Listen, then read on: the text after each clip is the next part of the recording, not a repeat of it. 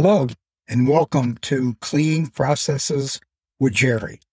I am your host, Jerry Bauer, and I'm a 40 year veteran of the cleaning chemical industry, primarily when dealing with food, beverage, and hospitality. I work for the refillable tank chemical company, ChemStation, where I am based out of New England. I also run the blog Hospitality Cleaning 101, where I have posted over 50 articles and where you can find extras concerning this and all of my other podcasts. This podcast series is designed to introduce you to like minded individuals and companies devoted to a cleaner and safer environment with their expertise. My goal is to introduce you to ideas, stories, solutions to problems, and the untapped markets to help yourself and others. You will never know who might be my next guest. It could possibly be you. Today, I am talking about the five basic steps of cleaning and sanitizing with food production. To look at the five steps of cleaning and sanitizing, let's break it down for a second with some definitions of mine. What is the definition of cleaning? My definition is, is the removal of invisible and visible soils either through a mechanical or manual process to protect our health and to stay safe. By being clean, you frequently will expand the life of the equipment as well as the surrounding areas you are working with. What is the definition of sanitizing?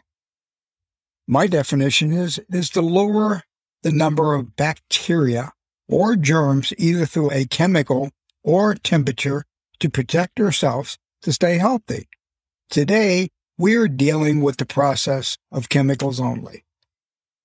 If you would be using temperature, that primarily would be used on a dish machine or a pot and pan machine, which will be a review at a later date.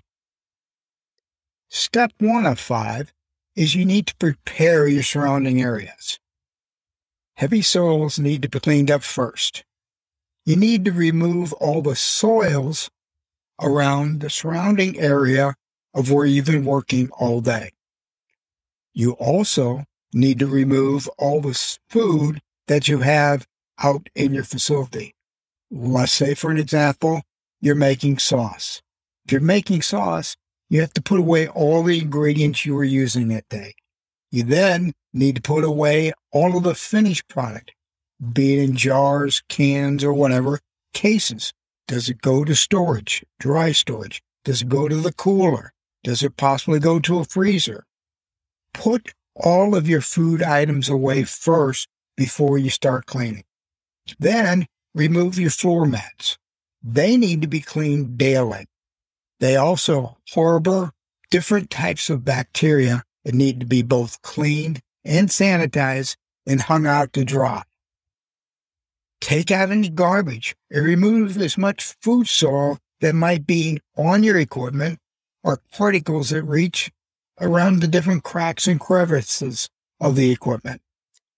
Use the correct tools because some tools are specific for certain jobs and they might be color coded to reduce cross contamination because they need it to be used in a certain area.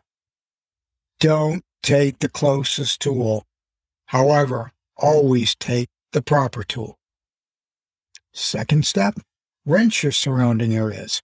Use some type of hose with a sprayer or mechanical sprayer might be best. Remove as many soils in advance as possible.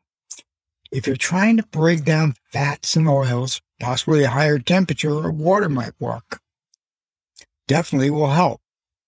Start at the top and work your way down.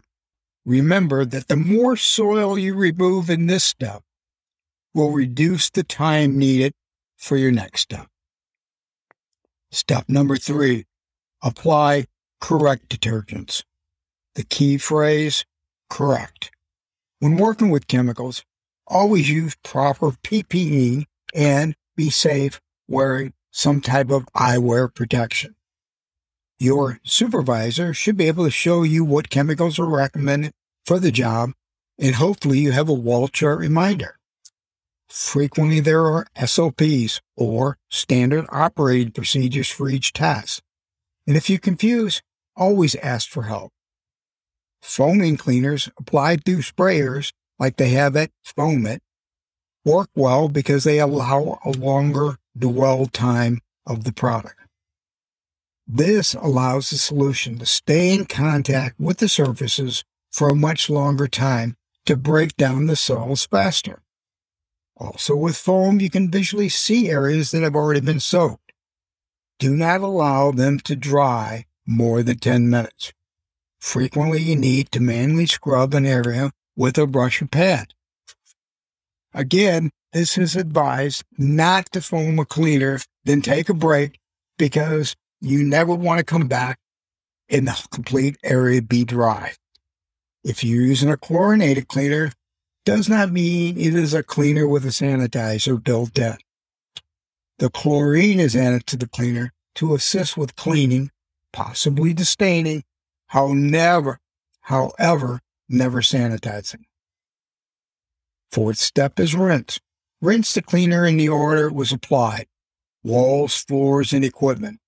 Visually inspect the area. As you rinse and frequently use a flashlight because it can help in dark areas. Look for any leftover soils, hazes, or even water beads.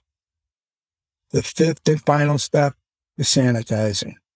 Use the correct no rinse concentration.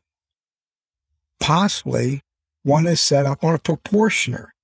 And if you might not have a proportioner, you might have a graduated measuring device. Always mix according to direction. Hopefully, your supervisor has a correct test kit to check the efficiency of the sanitizer. Frequently, that's in ppms or parts per million. Remember, by law, all of this information should be on the label of the product you're using. Apply sanitizer top to bottom and slowly work your way out of the room you're working in. Most sanitizers have what they call a dwell time. However, that works easier in food production versus, for example, restaurants when they're using it as a tabletop trying to sanitize. Help squeegee the area dry. Finally, do some type of ATP test to check your results afterwards. Well, hopefully today you got a better understanding of the cleaning and sanitizing cycles in food production. No matter if you have a question or comment about either food production, breweries, commercial kitchens, or restaurants, please feel free to reach out to me for advice, comments, or opinions. In return, I might ask you if we're able to read my reply on a future podcast. If you ever want to hear from a certain individual or company or wish to be a guest, please send me a note as well. I am on LinkedIn as Jerry Bauer, Twitter as HClean101, and Instagram at Brewery Chemical Guy. I have a contact form on my website nearby, or send me an email to jerry at hospitalitycleaning.com. Thanks for spending 10 minutes with me today, and hopefully you join me next week as well. Stay safe. Thank you.